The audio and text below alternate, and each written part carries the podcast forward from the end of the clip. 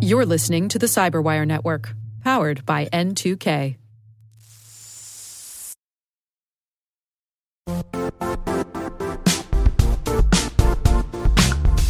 Don't struggle to align your organization's cybersecurity with business risk. Get the only solution that goes beyond reacting to threats with vulnerability and risk monitoring. You need the next evolution of MDR, and only Critical Start delivers it. Critical Start doesn't just monitor and respond to threats. They put you in control by detecting suspicious activities, quickly responding to contain threats, and identifying your most critical assets and protecting them against vulnerabilities and exposures. With continuous visibility, expert guidance, and measurable risk reduction, Critical Start has redefined what it means to manage cyber risk. Demonstrate provable security maturity to your leadership while positioning your program to achieve the greatest risk reduction per dollar spent. Stop fearing risk and start managing it with Critical Start. Visit criticalstart.com and request a demo today. That's criticalstart.com.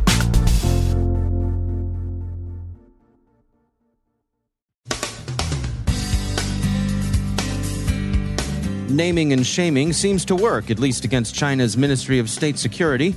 Iranian cyber espionage continues its regional focus. Wi Fi chip flaws could expose encrypted traffic to snoopers. Someone, maybe from abroad, is pretending to be the U.S. Democratic National Committee. Tips on backing up files, ransomware gangs up their game, and that unmarked small box on your car? Yeah, you can you can totally take that off.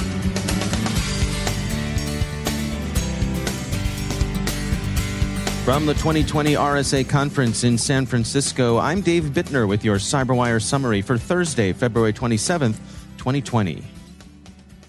Those wondering if the U.S. policy of naming and shaming threat actors can disrupt those adversaries may find some evidence that it does by considering how the Chinese organizations named in the Equifax breach indictment seem to have vanished from cyberspace. It appears that Chinese services, at least, are sensitive to this kind of treatment. CrowdStrike founder Dmitry Alperovitch said yesterday at RSAC 2020 that it appeared China's Ministry of State Security has had to reset and retool. Comment Panda, Stone Panda, and Gothic Panda have all gone quiet. Whether this amounts to more than a restructuring or a reorganization remains to be seen, but as anyone who's been through a government agency reorganization can attest, even that's disruptive enough. Alperovitch said that the Chinese seem unusual in this respect.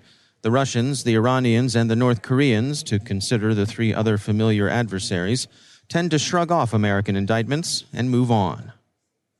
Cyberscoop and SC Magazine report that Dell SecureWorks has concluded that Iranian cyber operations have maintained their customary steady tempo since Quds Force Commander Major General Soleimani died in a U.S. drone strike. There may have been some retaliatory surge, but for the most part, the activity looks like business as usual. Researchers attribute the ongoing regional cyber espionage to the Iranian threat group Cobalt Ulster, also known as Muddy Water, Seedworm, Temp.Zagros, and Static Kitten. The governments most affected have been those of Turkey, Jordan, and Iraq, with organizations in Georgia and Azerbaijan also appearing on the target list. The typical attack method has been spear phishing. Liesyl Franz serves in the Office of the Secretary, in the Office of the Coordinator for Cyber Issues at the U.S. Department of State. She stopped by our booth here at RSAC to share her inside perspectives on the global world of cyber diplomacy. Our office was created about nine years ago to make uh, reflect the international nature of cyberspace, the need for dealing with cyber policy as a foreign policy issue, be able to build relationships and coalitions with other countries to deal with you know, the global issues and the global problems that we've seen. So, what, what is the day to day like? What sorts of things are the interactions that your you and your team are taking part in? Well, we cover sort of what the cyber policy can cover a lot. One of in, that we focus on is international security. Um, that's sort of the bread and butter for the State Department to deal in multilateral venues. We also work within the interagency with other departments and agencies on um, bolstering uh, what we call cyber due diligence, which is more along the lines of cybersecurity as we see it here at RSA. Mm-hmm. We work with others on the messaging and, and promoting um, efforts to combat cybercrime. Uh, we talk about sort of global governance of the internet. We talk about internet freedom, those kinds of issues that sort of run the gamut. And we work a lot within the department with the other offices that deal parochially with those issues and the interagency. And we take that abroad. So, what does that mean? Mm. We work sort of in um, what I would call three concentric circles of venues. One is our bilateral relationships with country to country, or our work in regional organizations or regional sub-regions in around the world, but that would include things like the security um, regional security organizations like the Organization for Security and Cooperation in Europe or the Organization of American States or the ASEAN Regional Forum, things like that, and then take it even further out into the big multilateral organizations like the United Nations. My sense is that many nations have been uh, reticent to draw sharp lines in the sand when it comes to behavior in cyberspace. It's um, first of all, do you do you think that perception is accurate, and, and do you have any insights on that? Um, I think it's I think it's accurate um, to say that it's um, hard to draw yeah. bright lines a lot of the time, and so maybe that's what the reticence is. You know, is you know I mentioned we've been working on these things for decades, but it's really only a couple three decades, right? It's not 50 years or 100 years. And right. so things are fairly new, and it's kind of hard even to draw a bright line around things like definitions. Mm-hmm. Um, so one person's application um, is another person's cyber weapon, mm-hmm. quote unquote. Sure. I don't like to use that term, yeah. but that's what I mean. We can't even sort of draw clear lines around that. Or what is one person's security is another person's content control. So how to even draw a line is sometimes hard. So maybe that's what you're sensing. The sense that I've had is that it's it, for it could be that nation states are reticent to draw lines in the sand because their own intelligence organizations may be taking advantage of some of that ambiguity themselves. So it's it's in their best interest to not be too specific about certain things because if we let this ambiguity stay out there for a certain amount of time, that may be in our own interest. I think there's a point to that. Yeah. Which is why we as diplomats yeah. spend a lot of time negotiating text. And the kinds of things that we out like the outlines of this framework for responsible state behavior that I mentioned is a way to put what I think are clear expectations mm-hmm. of state behavior, but allow for the innovation and communication and you know technologies which frankly are not only held by states, right? Yeah. To to uh, to develop, to move, and you know, if there's some ambiguity for countries, maybe that's maybe that's reflected in some of that. But uh, the bottom line is to be able to articulate what is acceptable and what isn't. Yeah. What would you like um, people to know? I'm, I'm, thinking specifically folks who are cybersecurity professionals about the work that hmm. your department does, the Department of State. Are, are there any uh, things you feel aren't getting the attention they deserve? It's notable to me, just as anecdotally, that you know I've been coming to the RSA conference since 2006, and I've been in and out in government, so I've represented both industry and government here, but always in the policy space. And it used to be that the policy track at the RSA conference were have a few smattering of people in the room. Mm. The panel I just came from, we were we were full. Oh, and so I think that the that there is a greater understanding of what exactly governments do in this space and, and how we work together. And that there is a, I mean, I think probably some people might have been surprised that our office is only nine years old. That doesn't mean cyber diplomacy wasn't happening before that, but that was when it was sort of coalesced into more regularized processes. Yeah, yeah, yeah a recognition of the yeah. of, of, its status and, ne- and yeah. necessity, I suppose. And since in the last nine years, other countries um, have developed uh, roles or offices similar to ours in their foreign ministries. Many manner of countries yeah. have done that. Russia, China, Estonia, Germany, you know, you name it, and Netherlands. Right. And some of them are here. What I would like people to come away with maybe is the idea that we need to keep talking about the nexus between network security and international security. That there yeah. is a nexus there and we're working it. That's Liesyl Franz from the U.S. Department of State. ESET researchers report finding encryption flaws in Cypress Semiconductor and Broadcom Wi Fi chips. While the risk is relatively limited, it remains possible that attackers could intercept data transmitted wirelessly. They call the bug Kr00k, and it's been assigned the identifier CVE 2019 15126. ESET says Kr00k can cause vulnerable devices to use an all zero encryption key to encrypt part of the user's communication. In a successful attack, this vulnerability allows an adversary to decrypt some wireless network packets transmitted by a vulnerable device. According to the Washington Post, persons, possibly foreigners, impersonating the Democratic National Committee have sought to establish contact with presidential campaigns.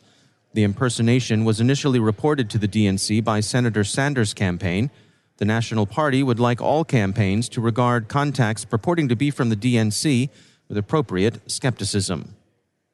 The UK's National Cybersecurity Centre wishes to remind everyone, and everyone includes you and me, my friends, that ransomware can also affect online backups.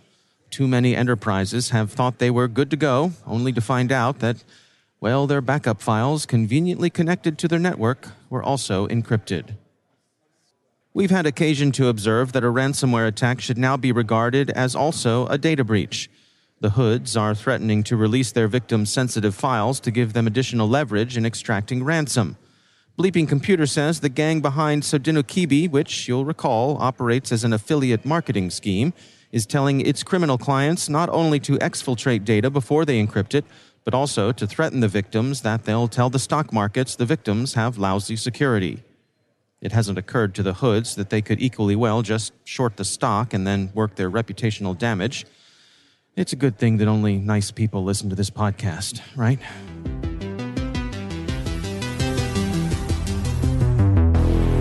And here's some news you can use from the state of Indiana. We've sometimes been moved to ask Suppose you found a GPS tracker on your car. Could you just unplug it and take it away? We're asking for a friend, you understand.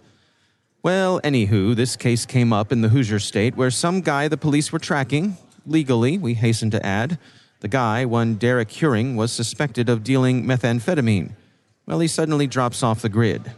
One minute you're tracking his Ford Expedition, the next, blammo, he's gone, baby, gone.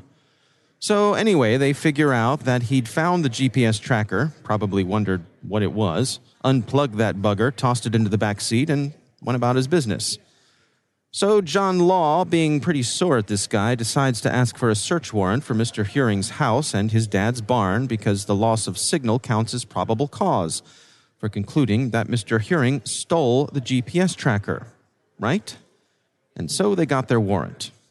But on Mr. Heuring's appeal, the Supreme Court of Indiana says no, that's unreasonable, and so all the drug contraband and the handgun they found during the search is out as fruit of the poisoned tree. I mean, come on. It, it's an unmarked box stuck to the guy's SUV without so much as a logo or a serial number, so how could taking it off count as stealing? The tracker didn't even have a sticker on it that said something like property of Warrick County Sheriff do not remove under penalty of law. You know, like those tags on my mattress that I've always been afraid to mess with.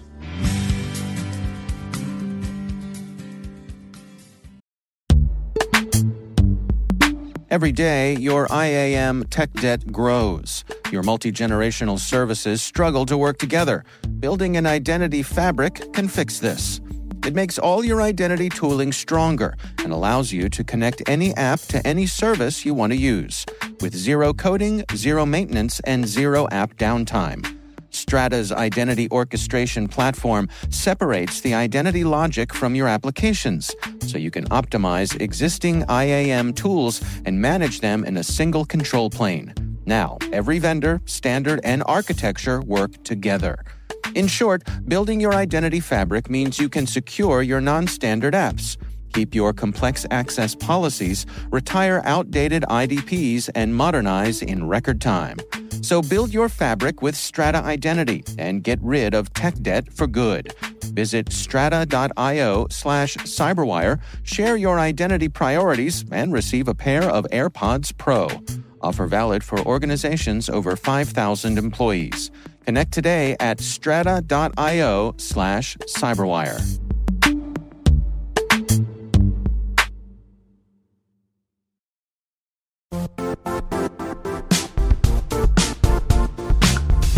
The IT world used to be simpler. You only had to secure and manage environments that you controlled. Then came new technologies and new ways to work. Now, employees, apps, and networks are everywhere. This means poor visibility, security gaps, and added risk.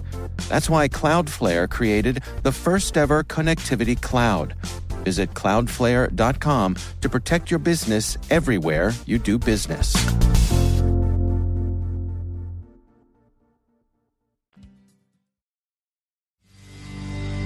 And joining me once again is David Dufour. He's the VP of Engineering for Cybersecurity at WebRoot. David, here we are, RSA 2020. You and I together. What do you think? What uh, you've been walking around the the showroom, been, or the, yes. the the floor a little bit, taking things in.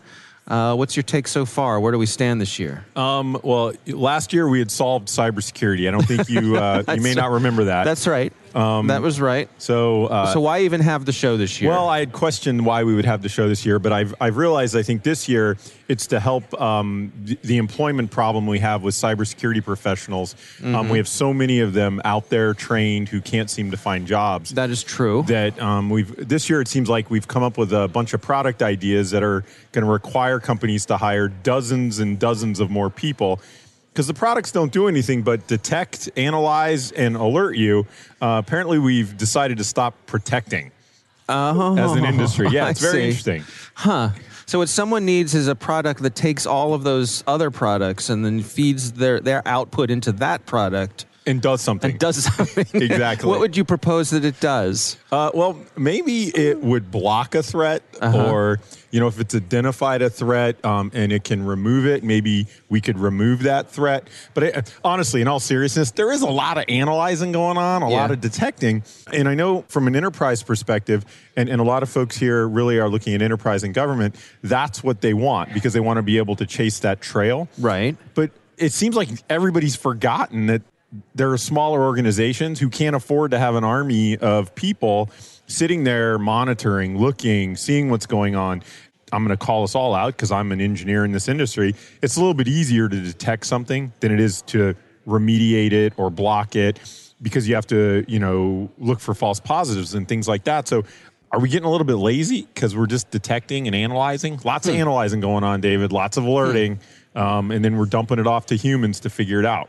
Do you think that that it might just be that that is this year's shiny object? You know, every year at RSA, some things bubble to the top, and a couple years ago it was artificial intelligence and machine learning, and you know, is that just the It, it could be. the, the where we are It- as you know, that's come a around fair in thing. cycles? But and it's funny because I mean, what was it? Five, six, seven years ago, everything was um, SIEM, the Right. a- analyzing, and, and maybe we're back to the analyzing because there's nothing really new and exciting, and AI got us away from that for a while. And I mean, like I said last year, AI fixed everything, so Yeah. so we were done.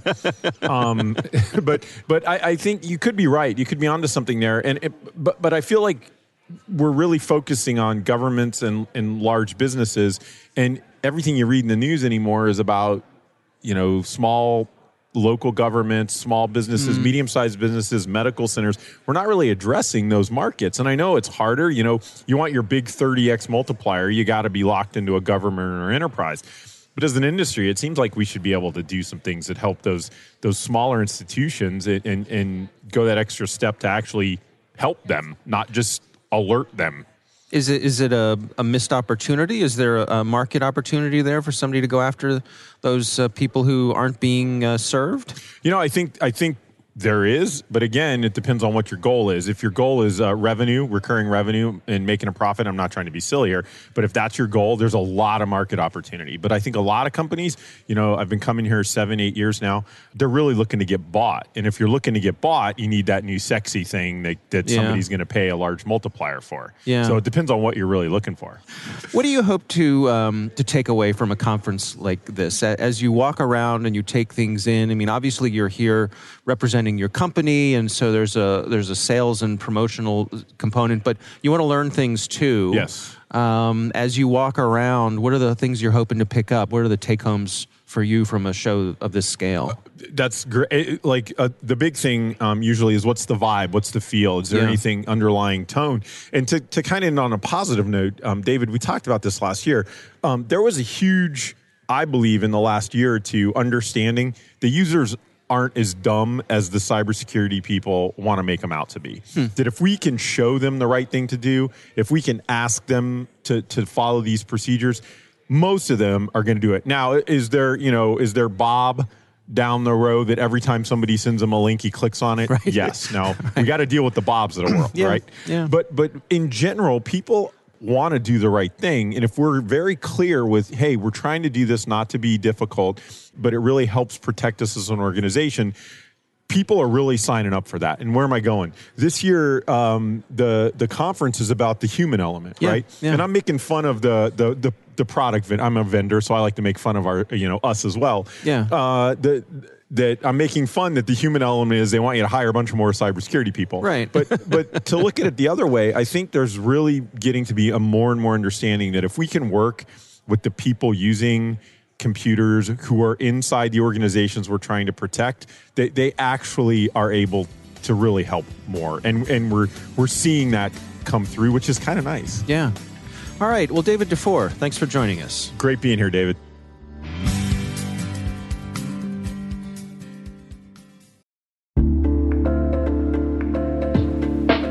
Are lengthy security reviews pulling attention away from your security program? With the largest network of trust centers, Vanta can help you streamline security reviews to win customer trust, save time, and close deals fast. Proactively demonstrate security by showcasing key resources like your SOC 2 or ISO 27001 and provide real time evidence for passing controls. And when a security questionnaire is required, Vanta takes the first pass for you. Visit vanta.com slash cyber to take a self-serve tour. That's vanta.com slash cyber.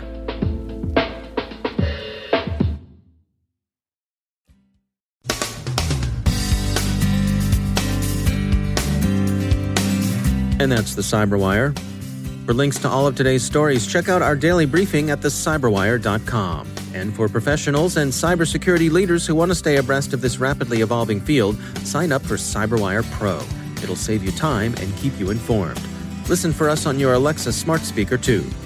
The Cyberwire podcast is proudly produced in Maryland out of the startup studios of Data Tribe, where they're co building the next generation of cybersecurity teams and technologies. Our amazing Cyberwire team is Elliot Peltzman, Puru Prakash, Stefan Vaziri, Kelsey Bond, Tim Nodar, Joe Carrigan, Carole Theriault, Ben Yelin, Nick Veliky, Gina Johnson, Bennett Moe, Chris Russell, John Petrick, Jennifer Eiben, Rick Howard, Peter Kilpe, and I'm Dave Bittner. Thanks for listening. We'll see you back here tomorrow.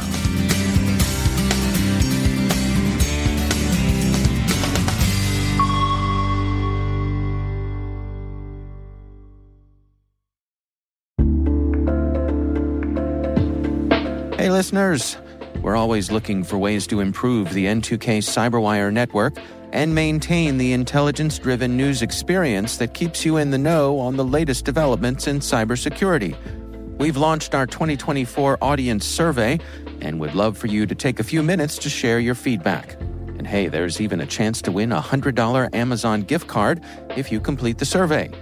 Visit cyberwire.com slash survey. That's cyberwire.com slash survey and share your feedback now.